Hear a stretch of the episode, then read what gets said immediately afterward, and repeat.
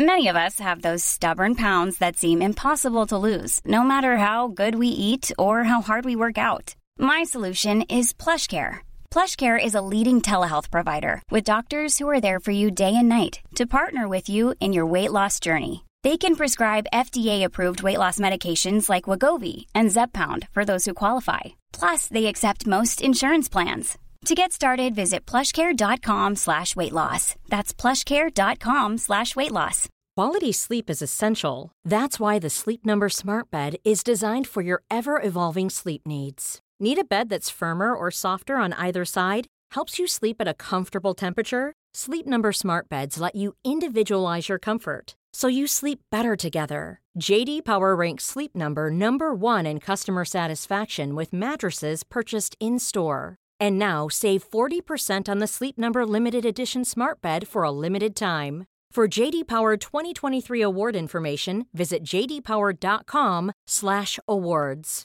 Only at Sleep Number stores or sleepnumber.com. Okay, we start right. So Once once the damage has been done, we can. Yeah, sort of. unless you're going to nip out and buy one to now.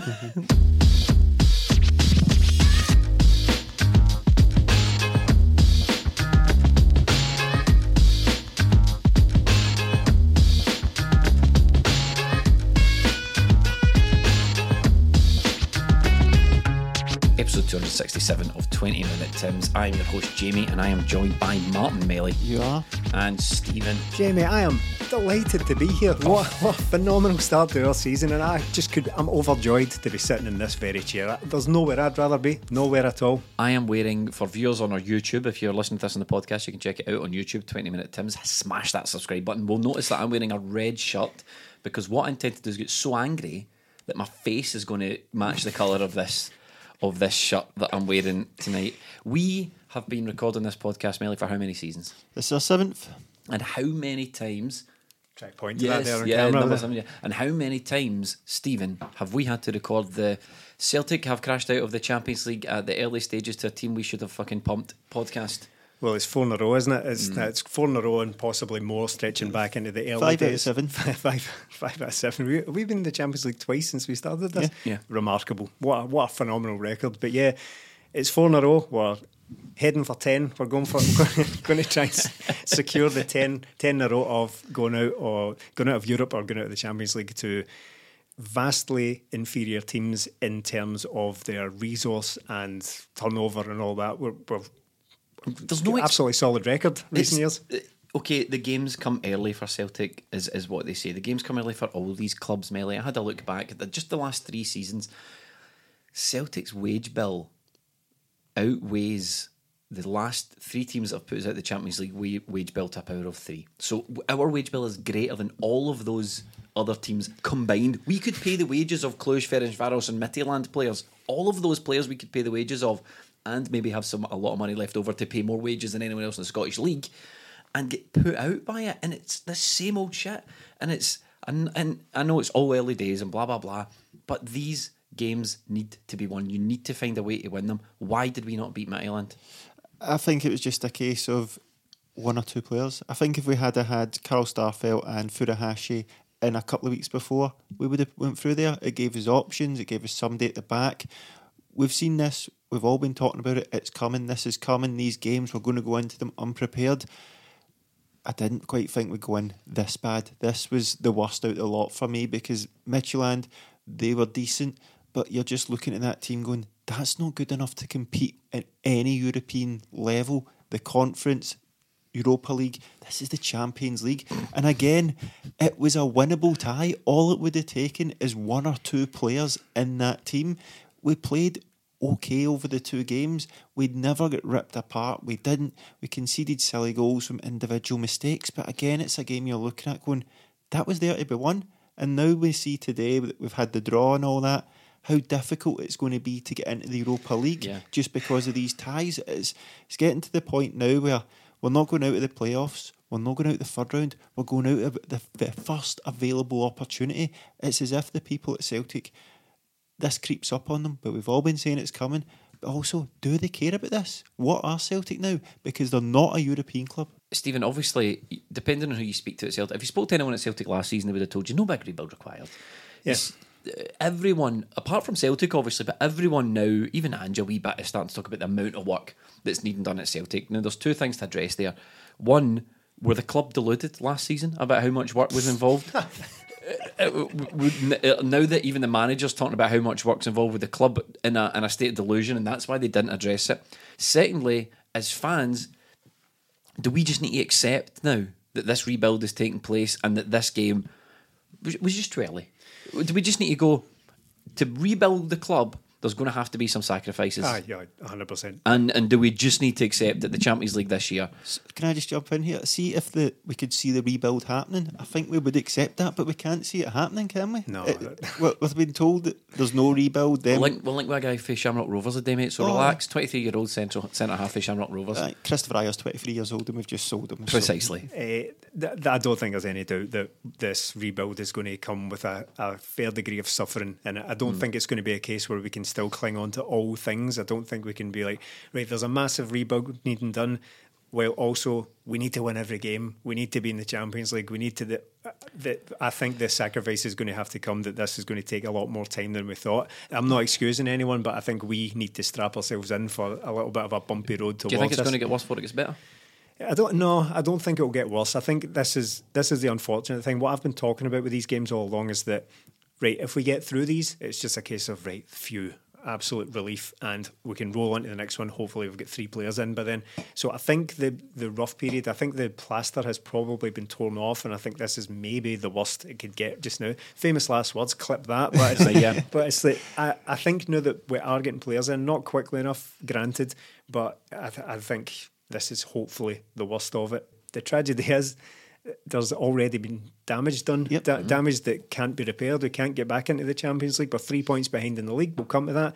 That's that's not the, the be all and end all. We're not out of the league race, but I think But we've having- given them a head. We've Yeah, effectively well- given them a head start. yeah, I think well, having lost the first league game of the season, it's like see. The thing is, right, regular listeners or long-term listeners will know that on occasion we have like comedic names for these podcasts that go along the lines of an astonishing rant, like a kind of tabloid parody, astonishing mm. rant.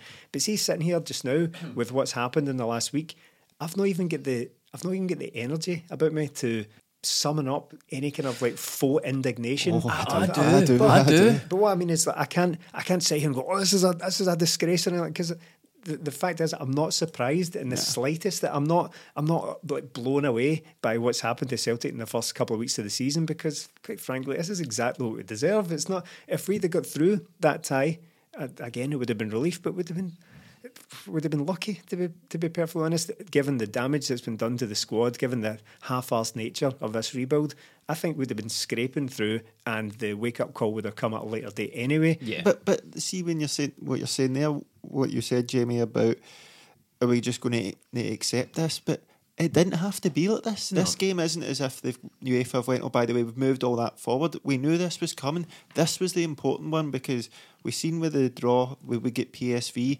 No matter who we got in the next round, it was going to be difficult. Then for the final game, it would have been possibly Benfica or Shakhtar or something like that. So Celtic were never going to qualify for the Champions League in a normal season this season because they didn't win the league. But to have to go into this game where you think, right, it's a new manager and give him a head start, a couple of players in, we'll get going. But to have him having nobody in there apart from a 19 year old winger is the only signing he can play is unacceptable. And it's a game that, again, Celtic could have easily went through if individual errors hadn't happened. But these individual errors happened because you're either playing players not good enough or players who simply aren't well, that- ready. that- we'll come to that with the Hearts game, but people say, you know, if, if X, Y, and Z didn't, these are going to happen over the course of games. Yeah. Uh, even when you're winning four or five nil, individual errors are going to happen. You're going to maybe let in a stupid. It's the, the problems at Celtic just now. I feel run so deep, and uh, you just need to take one look at that team that played against Midtjylland. They went out against Midtjylland on paper. Stephen, I heard you say this in the reaction pod. On paper, that team should be good enough, right? If you just if it's like top trumps or football manager, and you just put down everyone's stats versus the Midtjylland stats, but what you're no factoring in here is Odsonne Edouard mind seems to be elsewhere. Yeah. Um, Abada's just in, perhaps, you know, he's not fully up to speed. Soro, we're now starting to discover that maybe Soro wasn't so good. He was just better than a crap Scott Brown. Greg Taylor, Ralston don't fit the system. Welsh and Murray are are not good. Well, not not good enough, but they're not experienced enough, and we've got goalkeeper problems. So when you factor in all these different facets of what is going on at the club, you- you're look. I'm looking at Ange, and I genuinely feel sorry for the guy. Yeah, it's terrible. Yeah. He's got one hand turned behind his back, and he's putting a brave face on it, and he's saying, "Look, I knew the job was, in, I knew what was involved." But at the same time, he's saying, "Look, we're not good enough. We're not good enough. The final third. I'm, I'm not good at doing a good enough job." And and I, I kind of feel like it's gotten to the point where it's like out of his hands. Someone else needs to Yeah. That- help the guy out. That that team isn't a team to compete in Scotland. I would say that would struggle to win thirty out of thirty-eight games because you can't have that. You can't have two fullbacks who aren't suited to it and who quite simply aren't good enough anyway. If you, if even if Ange was to play fullbacks that bomb on, those two can't do that either. Mm. so w- what's he going to do? He can't change his system there. Even if it when it got to the point where Celtic they let the equaliser, if he turns round, he's like, what can I do here? Yeah. I've got literally one player in James Forrest who can come on and maybe make a difference. After that, there's nothing. It's guys who are either off form or not good enough, and even the guys that are on the park. Odsonne Edouard hasn't been on form. There's so many players off form, and as you said, all it takes is one mistake from one player. But Celtic have got a goalkeeper who's not good enough. Four, the back four, two are inexperienced and two aren't good enough. So that's five players to start with. Then you move into the midfield. If Soro makes a mistake, Turnbull's still a young guy. Mm. Abada's just in the door, and Odsonne Edouard's is misfiring. That's nine or ten players where you can't afford any mistakes. Add to that the low confidence. Add to that the morale, morale around the club. Mm. It's a concoction that was always going to end this way. And Celtic, I think, done well to get to extra time. Well, that- that's it. to combine both of the points you've just made. It's like you you talk about how we're a good team on paper. It's starting to mm. look a little bit more solid now that there's a couple of players back. But the fact is, we're carrying so much baggage just Yeah. now Yeah. that the the superior talent on paper just doesn't account for anything. It because doesn't. It counts for absolutely No, nothing now. no. I mean, looking at that bench, Melly bench, Ajeti, Roderick, and Bolingoli, might, might as well get rid of them. Yeah. If we No can one would find want them. if we can find them to take these guys, we might as well get rid of them. All this stuff about past glories, the, the club need a real proper clear out. And I'm looking at it, and the more I watch Celtic. The more it started to do, I mean, we all knew that the rebuild was going to be huge. We spe- the more I'm looking at it, the more fuck, is this actually a bigger job than we all thought? Because it seems like last season never ended, Stephen. Well, the the thing with a rebuild is that it's all very well saying that for months and months Mm. on end, but when it actually comes to doing it, and it, we've kind of hit the wall with it now because the results have turned terrible over the last several several months, obviously. But Mm. now that the season has started and things aren't any better, we're all of a sudden faced with the reality of what a rebuild actually means, Mm. and it's it's a lot worse than just saying it. You know, Well, see, I was thinking about this, but when you look at sort of last season's team, you had Barkas or Bain and goal. Pretty much, they're not good enough, so we needed to do something there. Duffy was always going to leave. Ajer was always going to leave. Jonjoe Kenny replaced Frimpong and uh, El Hamid, so he was only in a six month loan. He was going to leave. Laxalt was going to See- leave. So all the Scott Brown was going to leave. All these people were leaving. There was no doubt that they were leaving. We've still got Christine Edouard, who are most likely to leave. It's not as if we can say, oh, maybe these players want to go, they don't want to be here. These were either loan players, guys going out of contract, or guys that want to go. There's no excuse to Co- even think that these guys are going to be sticking around. Ju- and you need to replace them. Just just to be clear um, on what I said, uh, I mean that I don't mean the the rebuild is worse than we imagined. I mean to be actually in it, it's it's it feels worse than the uh, kind of abstract concept of Yeah. there's a rebuild on Ah, the way it should coming. be quite fun because it should be a, ro- Yeah. a, a revolving door, guys coming in and guys going out, but it's just guys going out, and you're like, mate, can you hold on for a couple of weeks, please? It's like the, the Donald Rumsfeld quote. You never thought you'd hear listen to it. He goes, "There's what he said. There's known knowns, there's known unknowns, and there's unknown unknowns." and that's kind of what we're in the middle of Yeah. here with this reworld. Every week, you're like, you you think like so. You look at Edouard and you go, right, okay, well, you know, it's not the it's not the best squad, and we, you know, we've got Edouard's on the way out, but at least we've still got him for these games, and we should play him. Then you look at it and go, there's no point playing. There's almost no point playing him, but he's obviously a- a half cocked Edouard, as I saw him described in the paper, like a gun, incidentally. Um, is uh, is a better option than uh, Leigh Griffiths and Ajeti, and it's hundred percent right. Yeah. But I, it, maybe I'm just maybe I'm being a bit short term about it, right? But two players we discussed on a previous podcast, Doig and Nisbet, definitely leaving Hibs. Better than what we've got. Oh. Don't need to don't need quarantine. From It seems like an absolute no-brainer, but we're still persistent. And you can you can go and get Doig, who's a young guy, and another left back in. You can do both. The Yeah. money's there to do it. We did that a couple of seasons ago and go in and get two left, back, left backs, one domestic Still based. stuck with him? And one, one domestic young yeah, guy. that would mean four left backs.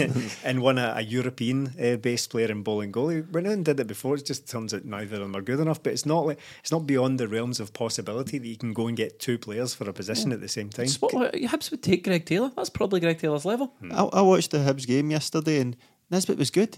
He, he, he, we didn't score or didn't assist, but he had he had a, some scouting you've done uh, there, Aye, by the he way. had he had a hand in the, the goals, and you just looking at it, it's pretty much a no brainer for Celtic. Just go and get him. Is he better than Leigh Griffiths? MD is right now because he's not even fit enough. Is he better than Albian Ajeti? Yes, because he's doing something on a pitch. And Odsonne Edouard is misfiring and it will be away at some point. But even if we brought in Nisbet, we'd still need somebody else as well. We know Kevin Nisbet's talented, Stephen, but can he have a laugh?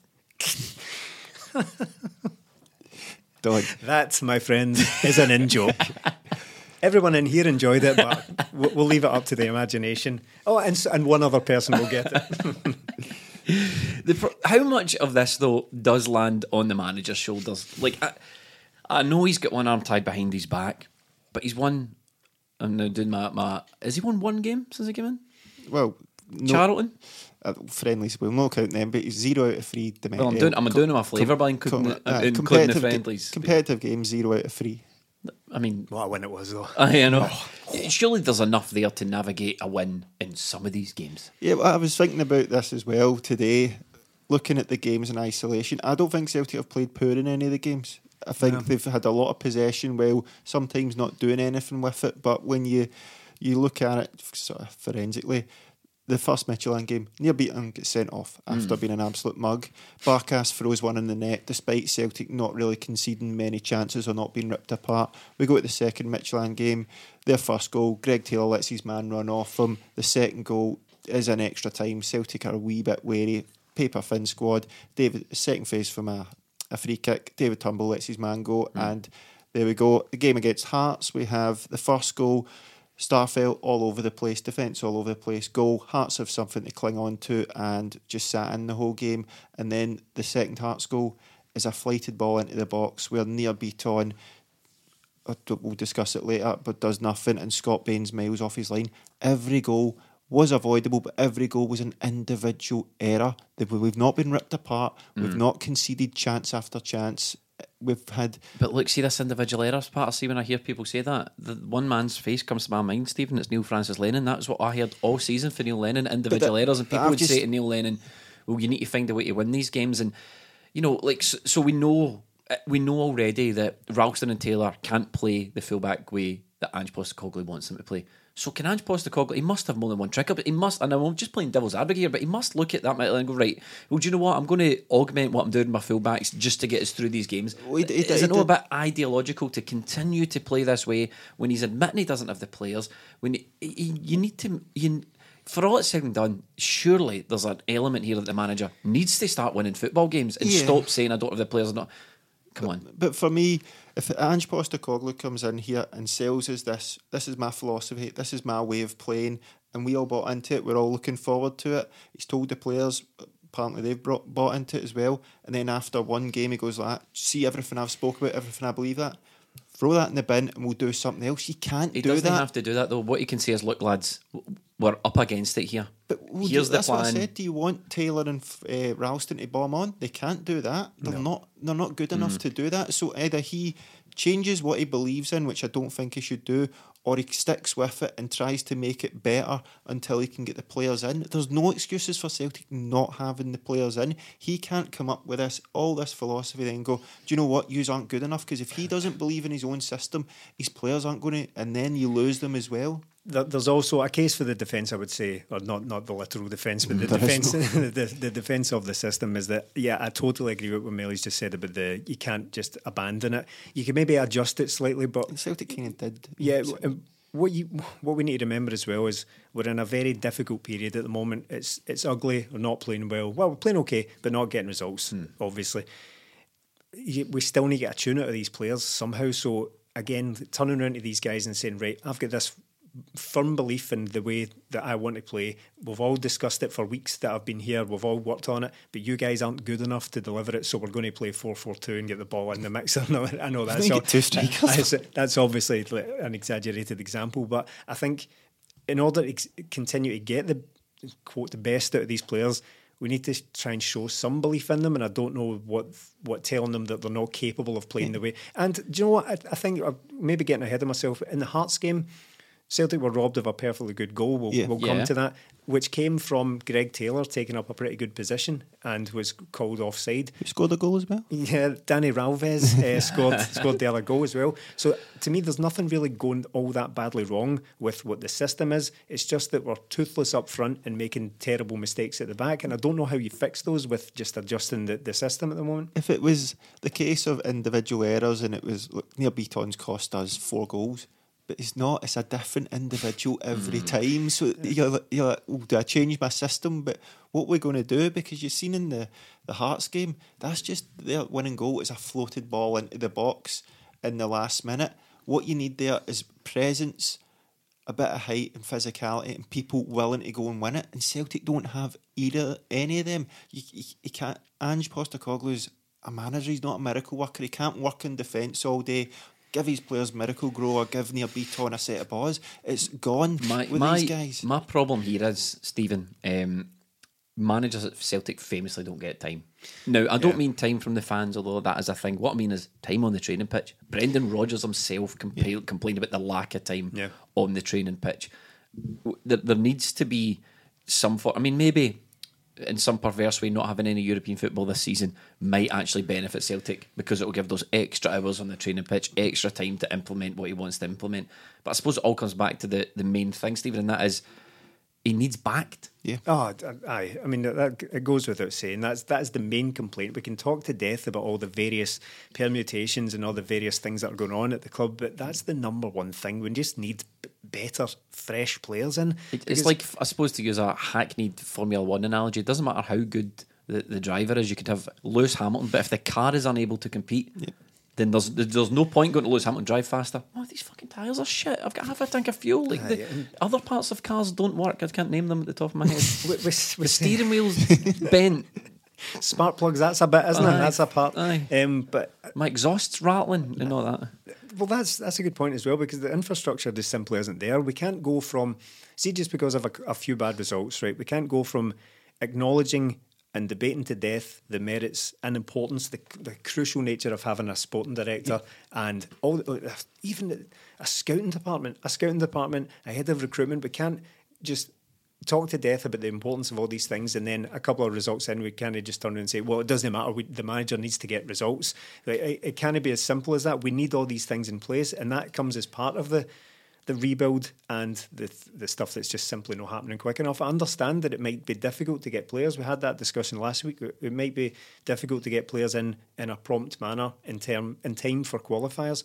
But there's absolutely no reason whatsoever that you can't have staff in at all. Yeah. That that those are employees. Those are guys who are looking for jobs, who are looking to develop or, or change careers. And presumably, when you lose a member of staff, um, as has been pointed out, Celtic, they give a notice. Yeah, yeah, exactly. Look, That's this is just a this is just a standard recruitment process. It's not a case of scouting and Hey, you don't need to buy them or yeah, exactly. You don't need to work out like, like compensation. with other you, you, uh, you should see you're referring to Andrew's comment about when he was asked about whether he'll not get backroom staff in. He said it's not so much backroom staff; it's strength and conditioning, coaching, sports Yeah, science. yeah, and- yeah. Jack, Jack Naylor was Celtic's head of sports science. He left just in the summer. They went to Leipzig, right? Me and Stephen discussed this in the post uh, the post match reaction. That's fine. That's a good opportunity for a guy from Celtic going there. He's been at big clubs before. But how long did it take Leipzig to see that's a guy and go and get him? It's not a month like it takes Celtic to do, or two months. They went and got It's him. It's probably more traditional than that. It's probably Leipzig post a job advert up somewhere or some agency getting he applies for it, hands in his th- 30 days notice to Celtic or his three months notice. Celtic know he's leaving, but Celtic are so focused on the one thing, getting the manager in, that they don't bother dealing with everything else. And um, Nicky Hammond left not long after. Well, he said he was leaving at the end of the season, not long after Neil Lennon. He's not being replaced. But uh, another thing I was thinking of was we absolutely slaughtered, and I'm including us here, slaughtered Lee Congerton. Couldn't get the players in, not good players. But then you're looking down at Leicester. Well, they've signed Ryan Bertrand, they've signed Patson Daka, I think they've signed somebody else. Mm. They did the same last season. Their season doesn't start for another couple of weeks. They signed these guys a month ago. Yeah. So it's not Lee Congerton, it's not Leicester, it's Celtic. And then again, you're looking at it in the summer.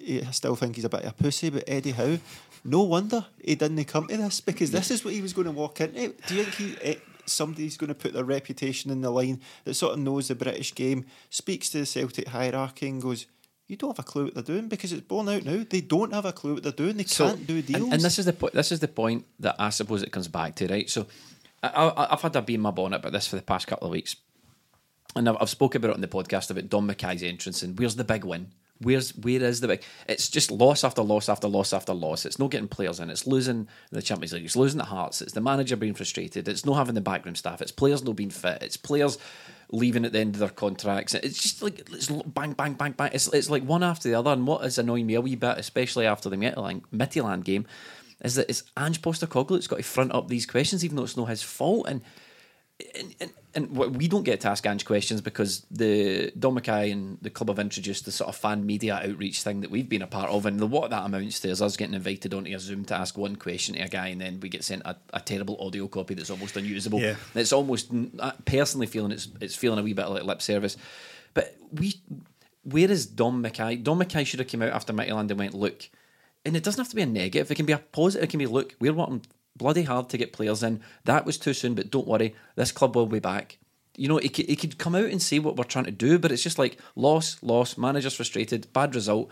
And you think to yourself, somebody needs to put their finger in the dam here. Do you know what I mean? and, do, and do something. Is- because we're all getting agitated, we're all getting pissed off.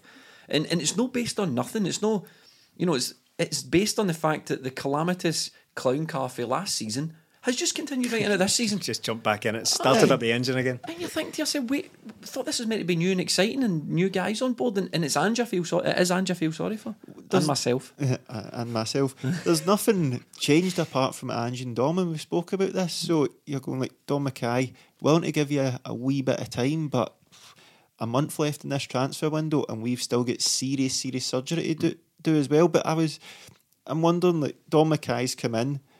And it's looking like after the Hearts game and the Midtjylland game, the Celtic board have went, oh, the peasants were right again. we'll need to lock up the boards this shit week. munchers. Aye. So, in Dom McKay, is he going in there and trying to change things, or is he going in? I think at Celtic when we, it's just a mess. So Hmm. the culture has to change, and I don't think you can do that with one guy going in there. Uh, He this is the has thing. to implement that can, as well. because he's the boss. He's the he's the top of the tree. Is it, I, oh, I'd like to know how it works because if he's saying this is how we're going to do it, why is it not happening? If Dom McKay wanted a button on his desk that he pressed and someone brought my cold Diet Coke every day, he, he should be able to have it by the end of the week. That's how much of the boss he is. Stop talking about Diet Coke. You've got a can on camera If, as well. if, he wanted a nice, cool, delicious uh, Diet Coke, mm, he should get it. We, we discussed this on one of our uh, Patreon properties, the Friday phone, and we talked about this recently as well. We've got to plug the Patreon at the beginning of the Yeah, podcast we did. again. It. Um, Patreon.com slash 20 minute Tim's But podcasts. The Friday phone in, which is officially our patrons' favourite Mm. podcast. But we, we were talking about this and we wondered, or I wondered rather, I speculated about how easy it is to get everything past all the all the dusty old guys that are in the boardroom. He, Dom McKay might be the boss, but it, it might be like being a bit like the president of USA, where you've got all these ideas, but you can't get it past the Senate. So you're, you're don't think consulting these. everything needs to go by the board though. Like r- Maybe like not, The, the, the, the fundamental day to day running changes, the way things work within a business. The CEO should be able to change it. If he wants to, I don't know, make massive changes to the structure of the, the, the business or whatever, I'm sure that goes past the board. I don't know, I didn't do a business degree. But if he wants to speed things, if, for example, he wants to speed things up through transfers, and right now the process is it goes through 800 people and it's taking a month, he should be able to change that. if he wants to hire so. four scouts, he should be able to hire four scouts. Is, You- uh, isn't this what we didn't want? We didn't want somebody micromanaging like Peter Lawwell. We wanted, he's got a different job title. We wanted him to come in. I think the problem is that's get- what's needed now. Well, well, we wanted him to come in and get the right people in to do these jobs, but there's nobody come in, so it's all the same people And the thing in is- same we. Well, I don't know what they're doing, but, But- they're the same routine, the same thing they've been doing the whole time that's not been working, and they're still doing it. And we're sitting here like, this is getting worse, and What you're was just sitting there doing The- nothing. what was the two phrases Dom McKay used at the press conference? More most? Modernisation. and communication, Yeah. right? And so far, the communication from the club isn't good enough because we are sitting here, right? We're just fans, and we we we don't know any better than the majority of fans, right? Um, we just interpret what we see and give our opinion. That's what we do in this podcast, and we're like nothing's happening. The guys not coming in. The manager's pissed off. So the club should be. You know, if the club do listen to this but they should be going right. So that's kind of like how what, what our action. That's the communication we are giving out because it looks like nothing's happening. It looks like things are getting worse. Not, you know, the club isn't necessarily regressing, but it looks as if there's a lot of the same old bad habits. The communication hasn't really improved. It is regressing as well, and it we're going out Yeah, earlier and yeah. earlier Yeah, every well, season. true, But yeah. we're, we're a, a club in Europe. We're not a European club anymore. We're, we're not competing. See this stuff about Celtic being a. I mean, this is the. I suppose we could talk about this as well, Stephen. Celtic are a Champions League club, and the the lights like, like no, no offense. As much as we want that to be the case, Celtic. uh, You seriously cannot call Celtic a Champions League club. Well, the the one criteria for it is that you qualify for the competition, Yeah. and we can't do that for several years now. So there's no debate over that at all. We might be a Champions League club in terms of stature and history and all that, but that doesn't get you into the competition. That doesn't count for anything at all. As much as we we probably would like it to be, rather than being uh, on telly, having a, a big TV deal and all that. But the fact is, no, Celtic are absolutely nowhere near the Champions League to to go out at the first available or the first you know possible juncture again and to sit here and go, aye, but we're a Champions League Yeah, club. no, that just- it would be ludicrous. Yeah. So, no, there's no debate there.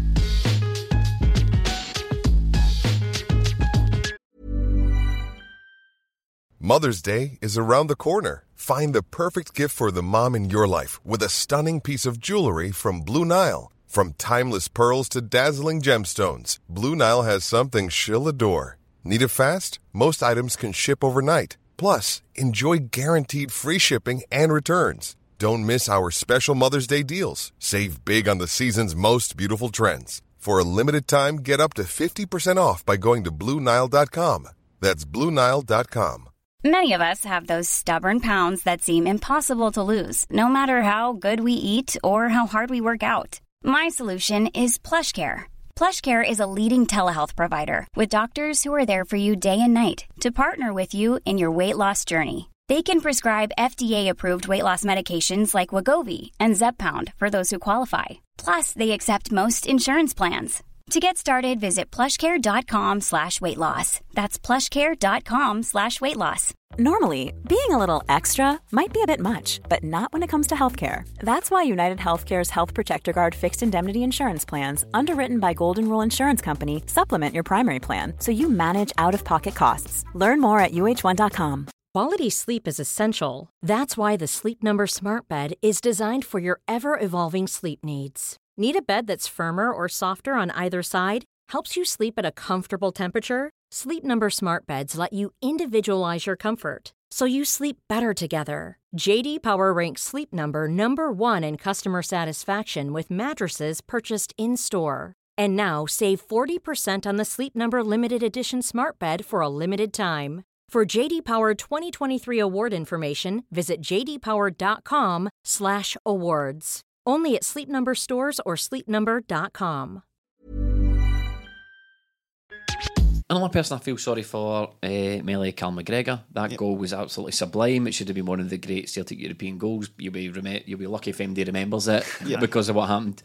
It was an absolute cracker. You'd you'd see on anywhere and you go, that's an absolute world class finish. And Celtic were all right up to that point, but that gave us a wee bit of spark. And then it's a great goal, and you're just like, that's going to be lost over the years now. It's amazing that like in five years' time, people will have totally forgotten that goal, but they will still be talking about how you missed a chance against Mönchengladbach Yeah. about three years before. it's, there's absolutely no justice in the when we world. were a Champions League team. Yeah, exactly, yeah. But then again, it's just that simple. One run off Greg Taylor and somebody scored, and mm. Celtic, n- nothing was really happening there that you were worried about. And then all of a sudden, the me- momentum s- starts to shift. But it was that, that wee moment where James Forrest had that chance, and although he's just come on the pitch, he should do better with it. They go up the pitch and score, and you can just feel that this isn't going to turn because I, I got the feeling that Ange was I brought Forrest on. He should have made the difference. If we go 2 0 up, I can't. Well, I can see he's conceding a couple of goals, but I think we would have been seen that out. And then he's turning round. He's like, "Uh, Uh, how am I going to change this now? Because everything I've got's out there. I brought the one guy on that I feel can change it. And now we're, we're up against it. We're going into extra time when we've not built up that match fitness. And you just felt it was sort of slipping away. And we, we got it with Martin O'Neill at one point as well, where he was in a European match against Valerie Allen. we let in a goal and he, he just turned around. It was like Jamie Smith and all that in the mm. bench. You're like, you can't you can't do this to these young guys or these guys that aren't good enough. So it just felt that it was shifting away from Celtic and there was nothing we could really do to stop it. I mean, far from. Uh, I, I agree with you. Not not throwing these guys to the wolves when they're when they're either young players or developing or whatever. But quite aside from that, you can't turn to them because they're, not, they're not good enough. And I, I don't want to be terribly harsh there, but I'm just talking broadly about the state of the squad.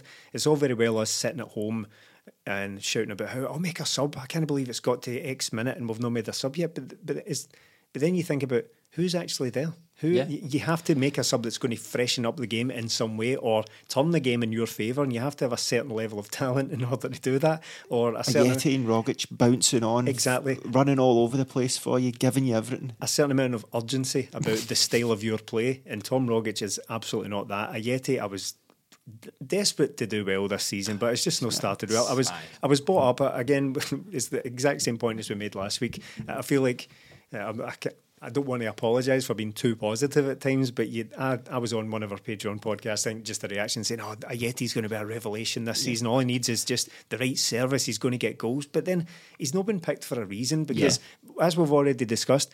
Edouard, all this, like he's a thirty million pound player, all the talent in the world, the best player in Scotland, all these goals he scored, the ability to turn a game, it counts for nothing because he's not doing it anymore. It is over.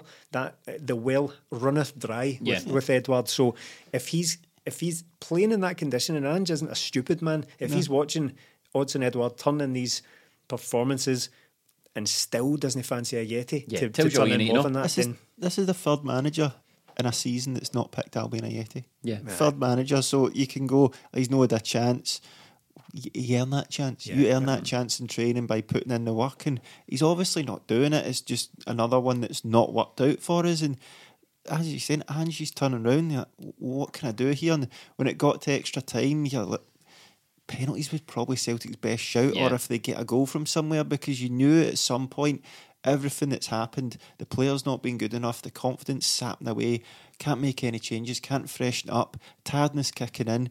One of that back five is going to let Celtic down, or somebody's going to let Celtic down. And again, it was a set piece, didn't quite get it clear, and Turnbull just switches off for a second. The guy gets in behind him, and then when that goal goes in, you just think, this is gone. Yeah. This is gone. And you knew it at that point. And, you know, from 70 minutes on, Celtic didn't really look as if they were ever going to get back into the game. Extra time was a was complete nothing. It bust. was It was a nothing, yeah. complete busted flush. It actually could have been worse because they Midtjylland brought on a, a young boy, Lint, I think his name was, Mm. who actually got on the end of a couple of chances and made a bit of an arse of both of them. He had a volley at the Yeah. near post that just kind of went, that uh, kind of sclaffed it wide. So, nah, the tide had well and truly turned at just that point. when you mentioned that Midtjylland made subs and they all made a difference, and I thought that was the difference in the game because even though that Celtic team wasn't good enough, isn't good enough to be put into the Champions League, they weren't they weren't bad, but Midtjylland.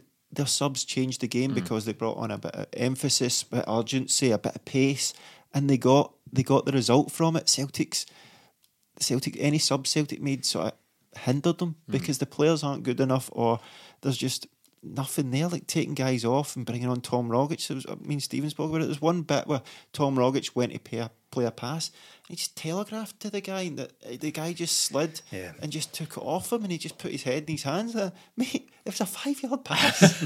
and that's the guy you're bringing on to save your Champions League hopes. A guy that's not contributed really to Celtic's first team for two seasons now. No. Did they do a Samaras with that? Do you remember Samaras's Oh my trick was God. he used to he used to aim for the ball shaped hole in the goalkeeper, so he would shoot, sh- he would shoot there in the, ke- in the goalkeeper's chest, and then his reaction would be like, "I can't believe that keeper has pulled off this save." Did Rogic do that with that pass, his five yard pass? If Salmon asked for shooting into Celtics keepers now, maybe that's where he gets it from.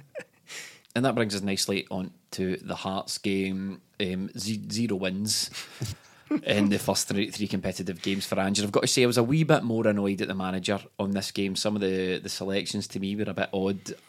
I, I thought bringing back Nir Bitton was a strange one, given Stephen Welsh is a better centre half than Nir Bitton.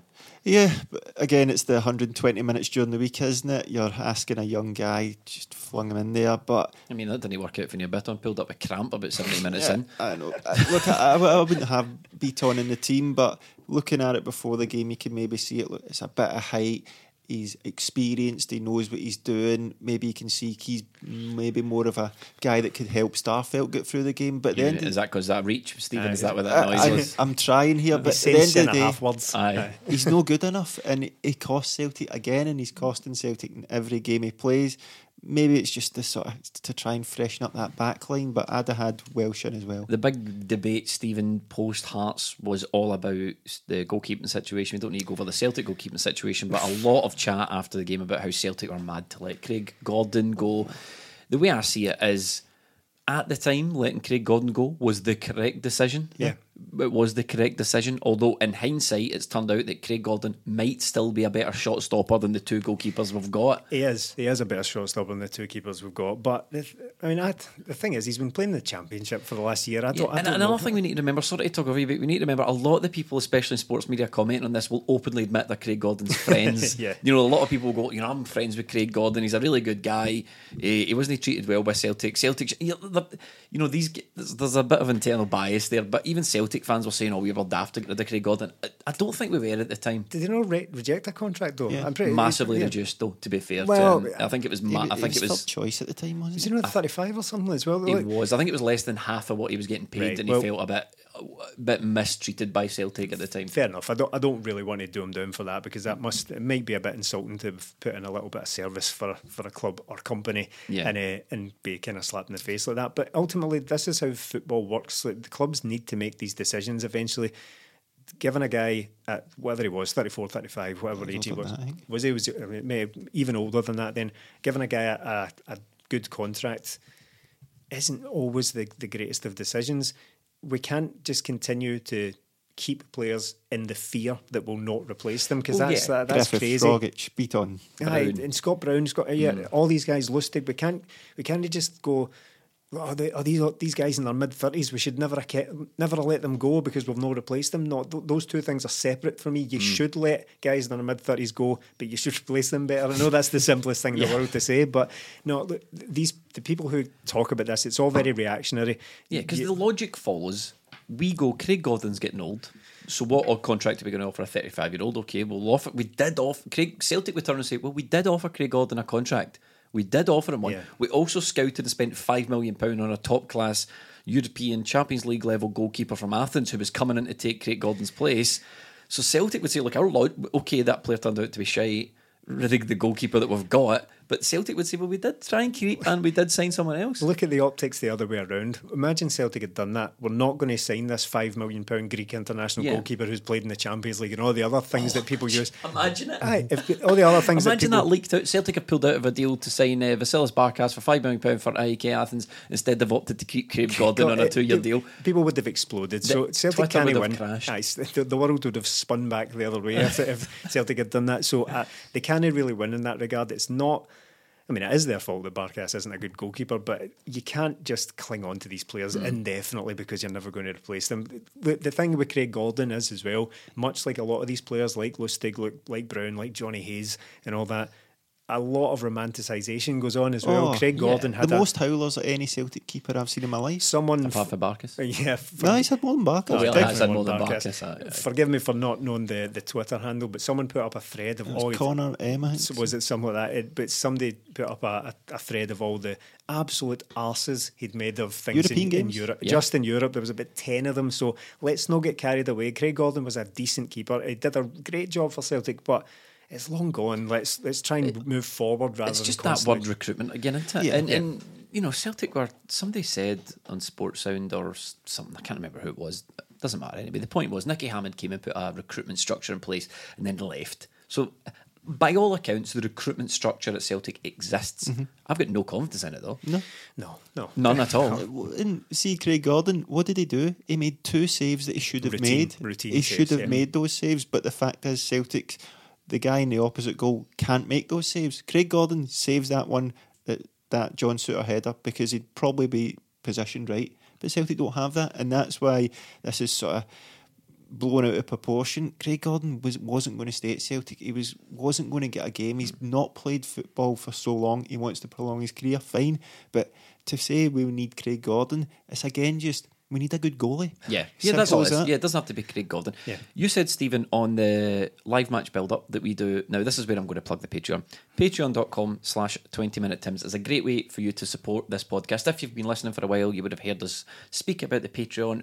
Patreon.com slash 20 minute Tims is a great way to check it out. That's the reason we're here on YouTube for the support of our patrons, And in exchange for that support, what we do is give you hours and hours of additional content. Actually, we released our 500th 500 Patreon. Celtic ruined it. Yeah. Celtic ruined it. Their their match reaction to the Hearts game was the 500th just podcast alone. Yeah. That doesn't even include videos and writing from our, our contributors Ryan and Tom and all that. So that that was yeah, 500 episodes. 500 podcasts have been on the Patreon. We've got the Colts covered this season. We're going every Colts game. We do live build up for the matches, so you can come and join us and, and take part in that. We do reaction podcasts. We've got a few more announcements coming throughout the season for when we're allowed back into the stadium. Some really good, interesting content coming there. We've got writing, videos, podcasts.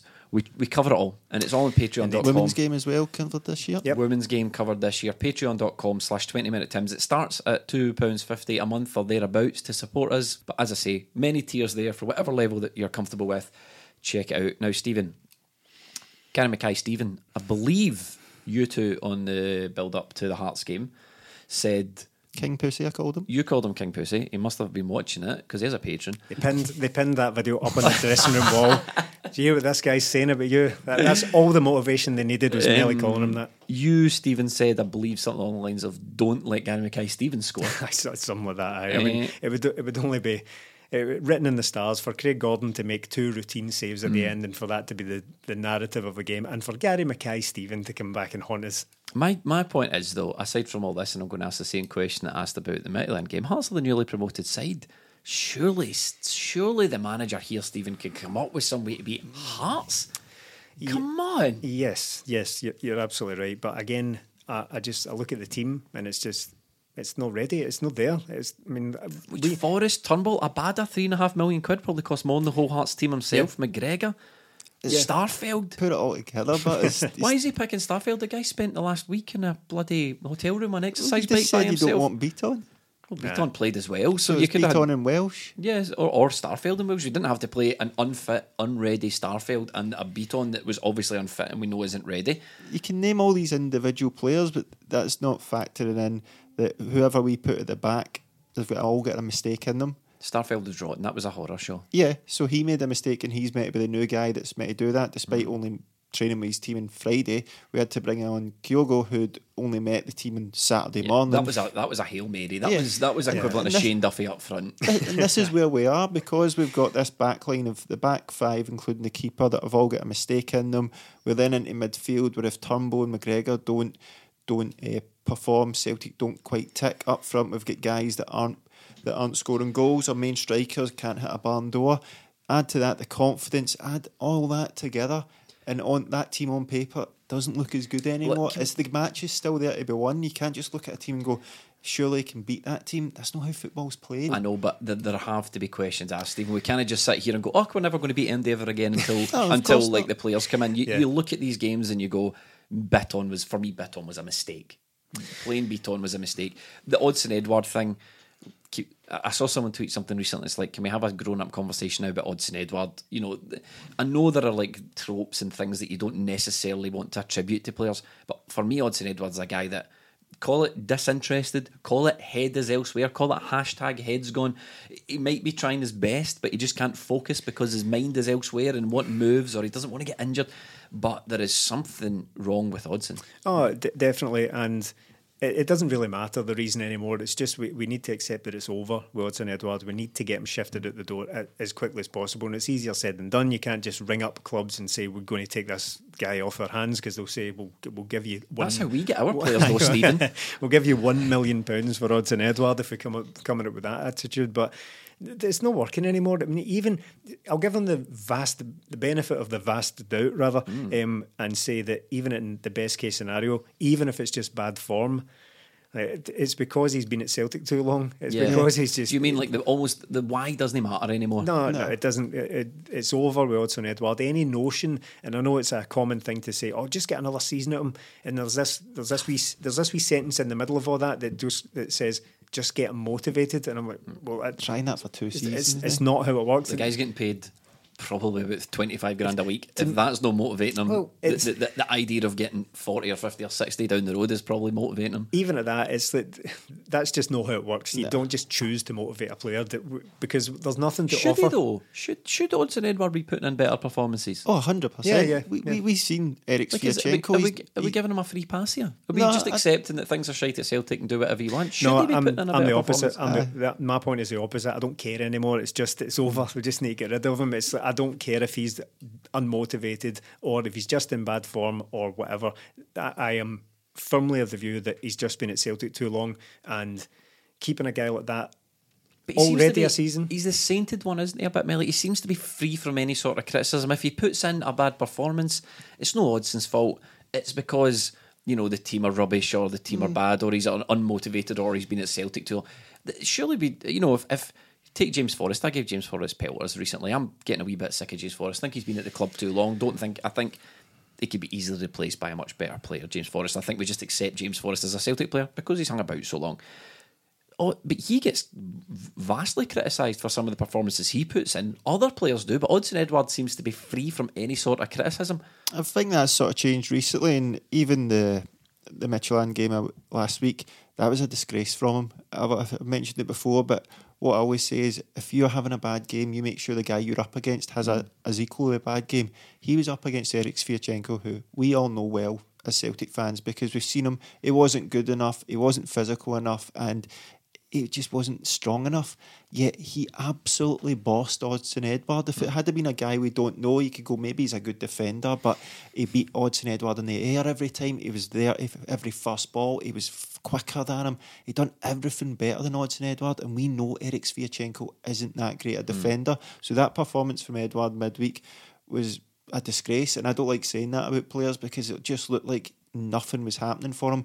But if nothing's happening for you, you work harder to try and make something happen for you. And I don't think we he done know that. Odsonne Edouard Stephen is a player that cannot win games on his own for Celtic, but the amount of times when he was fit and firing and back at his full motivated best, we knew you could give him the game and he would terrorise defences. Yeah, This- he pissed this league, it was far too good for him. I think that's the first time I've ever heard that series of words said about anyone other than Lee, Lee Griffiths. Griffiths, and it's, yeah. it's starting to have shades of that. Do you know what? It's like it's starting to have shades of the Griffiths debate because it's Yeah, it's, you're right. Let me just correct myself there. I, I I didn't say this, but I have no time for if we can just get him fit and firing it's- again. That means nothing. No, it, and it's exactly what I was about to say. It's like th- there's no more merit in just getting motivated than there is Mm. just getting fit because that's the one thing that's missing. That's the key thing that is missing from all this. The fitness is gone and the motivation is gone. So uh, You could say that better. You could say, "Oh, R- Ronaldinho wants to make a comeback at the age." Oh, well, if we could get him fit and firing again and back to his Barcelona best, they'd be brilliant for us. Yeah, I, I no doubt. But actually, the, the Hearts game, the Hearts game was a, was a disappointment. See, when I was watching it, I had tears in my eyes, Jamie. I had tears in my eyes, and they weren't tears of have joy or Oh. happiness. They were tears of disgrace. They were Tears of disgrace. tears of disgrace. okay. But, uh, uh, actually, it, was a disappointment. Again, though, I felt like Celtic didn't play absolutely terribly. That It wasn't bad. And do you know what? There's there's this weird trope about Scottish football. Maybe it's broader than Scottish football. Maybe it's in English as well. I don't I don't know or particularly care. But there's a weird thing that. You're not allowed to talk about how bad the refs are because Yeah. you know if you if you talk about how bad the refs are, Hugh Keevins will slag you or oh, something like that. do you But know it- I'm afraid it's a, a perfectly valid point here. We usually take the the kind of view that we should only really do it after we've won because mm. it just looks better. The, the it- you look as you look less like you're coming from a point of view of bitterness when you do it after you've won. But I'm sorry, this this is unacceptable now. So, so yes, last season we spoke about how many retrospective red cards Rangers got uh, from games where they're basically allowed to commit fouls on the day, win the match, and we'll deal with the red cards later. Yeah. And people saying, well, that's a retrospective red card for Andy Halliday. And I, I, I saw an English player, I can't remember who it was, he said last week that he got incorrectly sent off for a thing. He says, well, I miss a game, but the ref never misses a game. And that's that is we need to maybe look at something like this. That was an awful decision from uh, from from Yeah. Bobby Madden. It, ter- terrible decision from a referee who really rates himself. He obviously thinks he's a top class ref. He obviously didn't want to send off his podcast pal Andy Halliday. He didn't want to get him sent off. Aye. It, th- that was clear, but what one thing that kind of annoyed me a wee bit was Callum McGregor was the only one that really protested about it. The, the, the whole Celtic team should have been up, up in up in arms about that. But I saw the your man from um, BBC's The Terrace. Um, I can't remember which one it was. Maybe Craig Fowler. He was saying, you know, the heart. He's a Hearts fan, and Yeah. he was saying, um, "Oh, what's this? Celtic fans are annoyed at a conspiracy theory now just because it's not a conspiracy theory that sent Hearts down so they could win." And I just thought, is this what it's happened? Is this what we're, we're happy now to accept awful refereeing decisions, blatantly awful ones, provided it happens to Celtic or Ram to your club? Oh. I mean that that. He'll that not is- listen anymore, by the way. What? He'll not listen anymore. Oh, anymore. he will. He's a big fan. But I- I just thought to myself, no, no. What you should be doing, or what MD should be doing, is going, okay. There's a plainly obvious referee and fuck up. We, let's talk about it. The the Halliday one, probably a booking for me more than a red card. Shocking challenge, mm, but not. Did you to- see him cup his ears? Did you see Halliday cup his Did ears? he? Yeah. Oh, no Celtic fans in the ground, only Hearts fans. The man is dumb. He just cupped his ears to his own fans after the game. I thought, what are you doing, Andy Halliday? So you've got that where he doesn't get booked. Not a booking for that challenge. It's wild. Bobby Madden, you can see in the pictures looking right at it. We have the goal disallowed where there's two players playing him onside and he's not even close to being offside. Yeah. If anything, he's his hands offside. If anything, so that was a complete guess. But I get, well, you've ta- that's very important. That's something that Yeah. uh, not a lot of people talk about enough. It's just a guess. But But all- just guessed. But also, I, I watched the highlights of the games over the weekend, and I, I watched that Hibs Motherwell game yesterday. There was a blatant penalty for Hibs where a guy just gets shoved in the back, told to get up by the ref. We had the Dundee game where St Mirren got a penalty, which is very debatable. We had the Rangers game where they had four guys offside for one of their goals, ah, and this, less this is than the half their first team, Mel. It's first- less than half the team. First weekend of the season, and every single game you've seen referees all over the place. You can say I don't think Celtic get a lot of decisions, but the refs in this country are terrible. They're just out there making a go Absolutely shocking. Yeah, that, that the point on guessing is a very valid one because you're you're not supposed to sort of. Like you, you shouldn't be making guesses at all, but that was one of those ones where even with the benefit of replays, even with the benefit of stills, it looked as if at most you would have like the corner of your shirt mm, was offside or something like that. But that's that's a VAR based argument, right? That Yeah. that's only when VAR comes into play where you, you start drawing lines and it's oh, his armpits slightly offside, his kneecaps offside there. You can't just take a punt at it from the other side of the But He's, pitch. he's the far side, Yeah, so he's yeah. got four the Hearts back four across his eye line as Yeah. well, and he's still calling Greg Taylor offside. And that was a massive decision in the game because Celtic got they let in the goal, which again was comical defending. Starfelt didn't cover himself in any glory, and that gives Hearts something to hold on to. But watching the game, Celtic had ridiculous amount of possession, and the, even the commentators in the game uh, remarked on it, saying Hearts fans behind us are getting very tetchy. They are going wild because they're just sitting in. There was one point where Celtic had a goal kick. Their two centre halves were inside or just outside the box and there was no Hearts player in Celtic's half from Celtic's goal kick. They just retreated right back, hmm. and that's all they'd done in that game. And then they get the winning goal in the last minute. Okay, they got the goal. They sat in. They lost a goal. Celtic should have went two one up, and then they get a goal in the last minute from a set piece, and then it's brilliant performance from Hearts. No, it wasn't. No. it wasn't. They it should Celtic didn't deserve to win the game, but they probably didn't deserve to lose. It's just their terrible individual mistakes again. But to change this around about Hearts and Craig Gordon wonder saves, yes, they were good saves, but he should make them. They get a goal from that because of Celtic's poor defending again, and the whole complexion of it changed. Where if you, I know it's a big thing, but take out that goal in the first ten minutes. Hearts were terrible in that half and had nothing. But this is the- Celtic are chasing a game because they've made an individual mistake again. And this is where it all comes back to the communication, the preparation, the work behind the scenes. Say Celtic could qualify for the Champions League midweek and we were starting to get some good players in and we drop points that you wouldn't have this on top of piling on top, No, piling on top, all piling on top. And then once again, Ange Postecoglou is wheeled out post match. I know managers have to do post match, basically get one arm tied behind his back and then the guy's off to a, a, a pretty. You know, if you just looked at the, the result, pretty poor start, Celtic manager. No, Yeah. no, no oh, win in yeah. his first three competitive games. No, no, there's no dressing it up. But it is a poor start, and it's like, even with, with the Hearts, the Hearts game, I still don't think it was a particularly bad performance for all the reasons we've already spoken about. But here's a worry. Here's a worry mm. with Hearts. In the spine of the team I think Hearts had a better player. Yeah. Man for man, I think Hearts had better players than Celtic did, and that's a concern for a newly promoted team. Now, I might be overreacting based on one performance here, but the the, spe- the Talk about. Andy Halliday. Oh no, the spine very specifically. I mean, goalkeeper, centre half, midfielder, Mm. centre forward. Just uh, purely on the performances of that game, Gordon was the best keeper on the pitch, Yeah. no doubt about it. Souttar, it's not even a contest. The man, the guy they've got on a sign from Everton, Baningime, I think his name is, was absolutely strolled it. And even Liam Boyce, Liam Boyce managed to turn in a better performance than anything we've got in attack, which is remarkable. So that's. That's a concern. That's a We- concern. We've got uh, we've got the we've got the Huns in about four weeks, Melly. We're not going to be ready for that, are we? No, we're not, and we're already three points behind. It's a home game for them, so they'll expect to win. But what Stephen's saying is correct. Like the spine team is huge nowadays, but also when Celtic were conceding goal after goal from set pieces last year, we knew we had to do something about it. And then looking at the team at the weekend, you've got a keeper who's not good enough, who's not commanding and doesn't save shots. Ralston, all right, he played well, good goal as well. We can come on to that. But then you're looking at the rest of the team. Scott Bain, he's a wee guy. No, I'm not talking about height, physic. I'm talking about height, physicality, and Mentality. Aye, mentality more than anything else. Scott Bain, wee guy. You had Neil Beaton, the weeest of wee guys. We've got Greg whole- Taylor. We have discussed this before. Like the, the profile of the team is all Yeah, very. it's not been addressed again. Yeah. So then all your all your work you're doing, where if so Celtic go into a game and any defence don't make any mistake, they get a goal. All it takes is a simple free kick into the box, and it could be chaos again. So, but the point is they haven't done anything to the rest of it. So the defence can all make individual mistakes.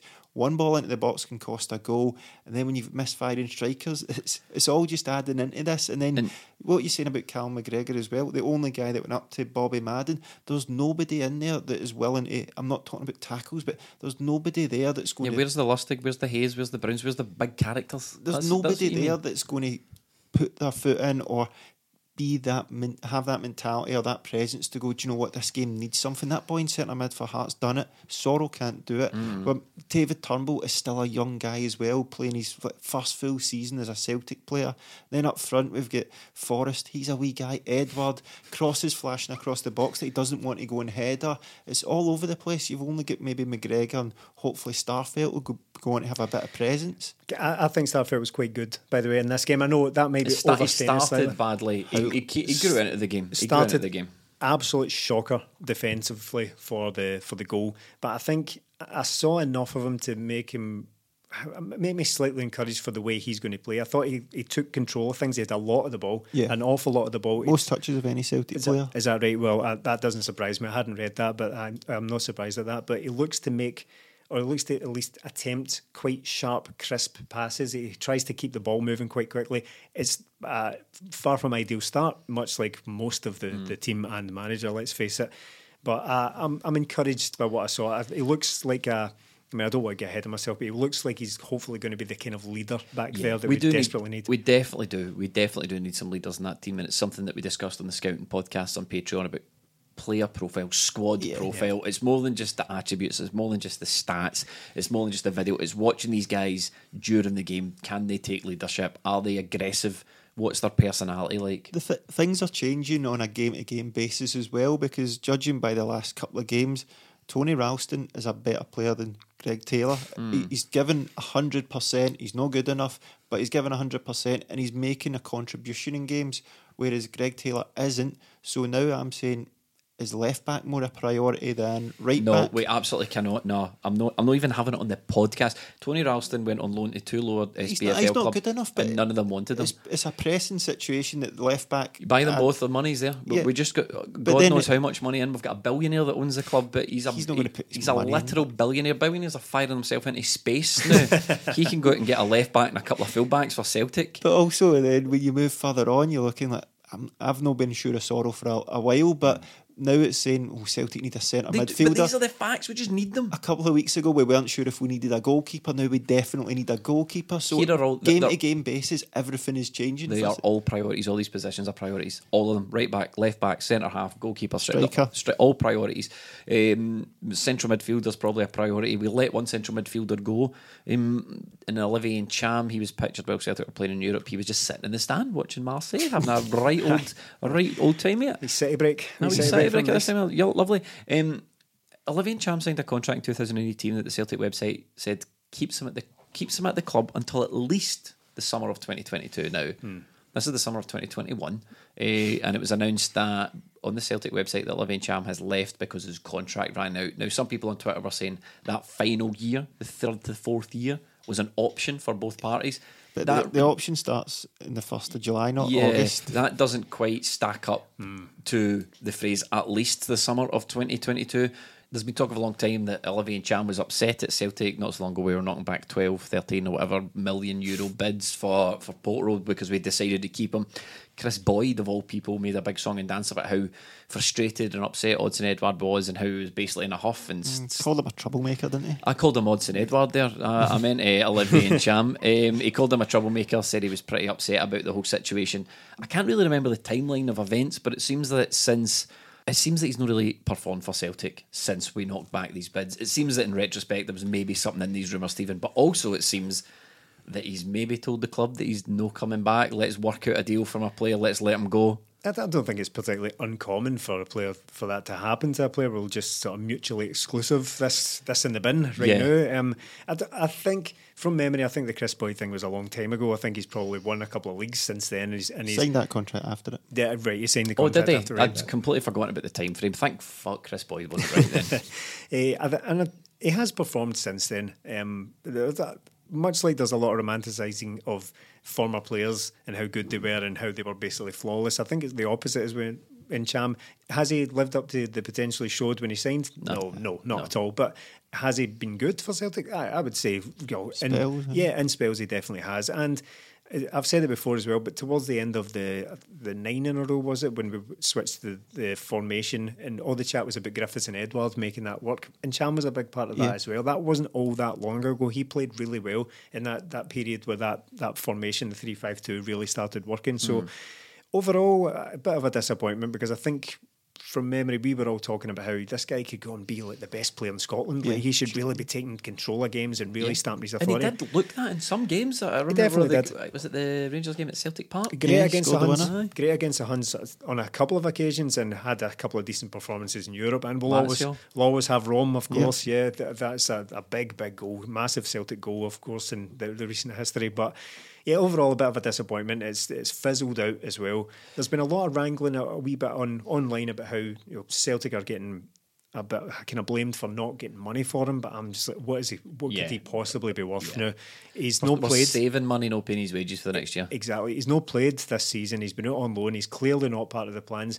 If you were to take Ntcham to the open market, you'd get a million for him or something like. If he's in his last you're year, he's- lucky, yeah. yeah. So if a million, 850 grand, a million for Olivier Ntcham, the gamble there is keeping him for a year and having to pay him that. Yeah. So th- th- I've got no problem with Celtic just cutting that loss and just being like, right, In- we'll I think we did it. that with Sinclair. Gave him a one year deal, didn't play him, and then let him go in January. Exactly. It's- Exactly. f- yeah. Look, for me, Ntcham never really improved when he came to Celtic. You said didn't live up to hype. He came, he, he contributed.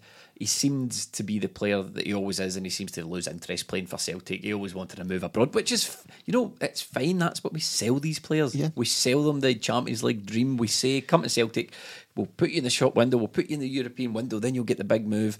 And then a lot of it is just no transpired for a couple of guys, and then Cham's one of them. Been here far too long. He's been here far, far too long. What is that'll be his uh, that'll be four seasons He's been there as well. Nah, It it's took just, him a season to break through, hmm. but he um, never, he never really, never really made the position his own. I'm not going to miss Olivier and Melick. No, I think he's been decent in spells, as Stephen said, but I always wanted more from him. I just felt he was always sort of on the cusp of being the player you think he, could, he should be, but it's been too long now. It's been too long. There's been too many different managers who couldn't get it out of him, and it's just time to move on. We should have been moved on probably two seasons ago because that's the way football works. That's the way Celtic should be working, but we didn't do it. I still would have quite liked to see him in a midfield without Scott Brown. Him, McGregor, and Turnbull might have mm. been decent, but it's, I'm not going to lose any sleep over him. But it's another guy that we either are not going to replace, but we have to.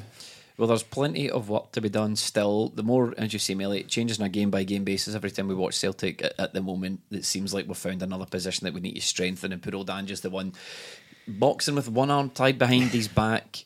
Next up for Celtic, first home game, Dundee. We need to get a win. boy, Jablonec boy, do we. before that as well. Well, of course, Jablonec before that, um, and then if we beat Jablonec, AZ Alkmaar uh, away is finished third in the Dutch league last year. So it looks like Europa League's not going to happen either, which just brings into focus the how important the Midtjylland game Yeah. was because we wouldn't be contending with this. So it's the Europa Conference League potentially for us, which would be nice because we could potentially be the first team to win the Europa Conference League. I don't know the standard of that, but you know, Draw Aberdeen in it. right, it's like that meme of uh, is it Paul Rudd? Well, look at us. Ah, yeah. Who, no, who would have thought it? Aye. Scott Brown scores a winner and sticks us out today. and on that bombshell, we shall wrap up this episode of 20 Minute Tims. I just want to thank you so much for listening. Thanks to everyone who supports us on Patreon. You can check that out, patreon.com slash 20 Minute Tims. Stephen, would you like to say goodbye? Why I would, Jamie. Yes. Goodbye, folks. Melly, would you like to take the floor and say goodbye? Goodbye. And on that, I will also say goodbye. Thanks for listening.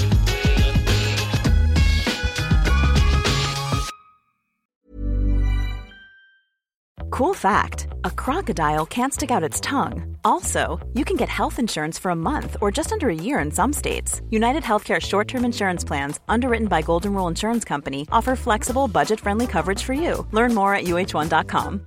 Hi, I'm Daniel, founder of Pretty Litter. Cats and cat owners deserve better than any old fashioned litter. That's why I teamed up with scientists and veterinarians to create Pretty Litter. Its innovative crystal formula has superior odor control and weighs up to 80% less than clay litter.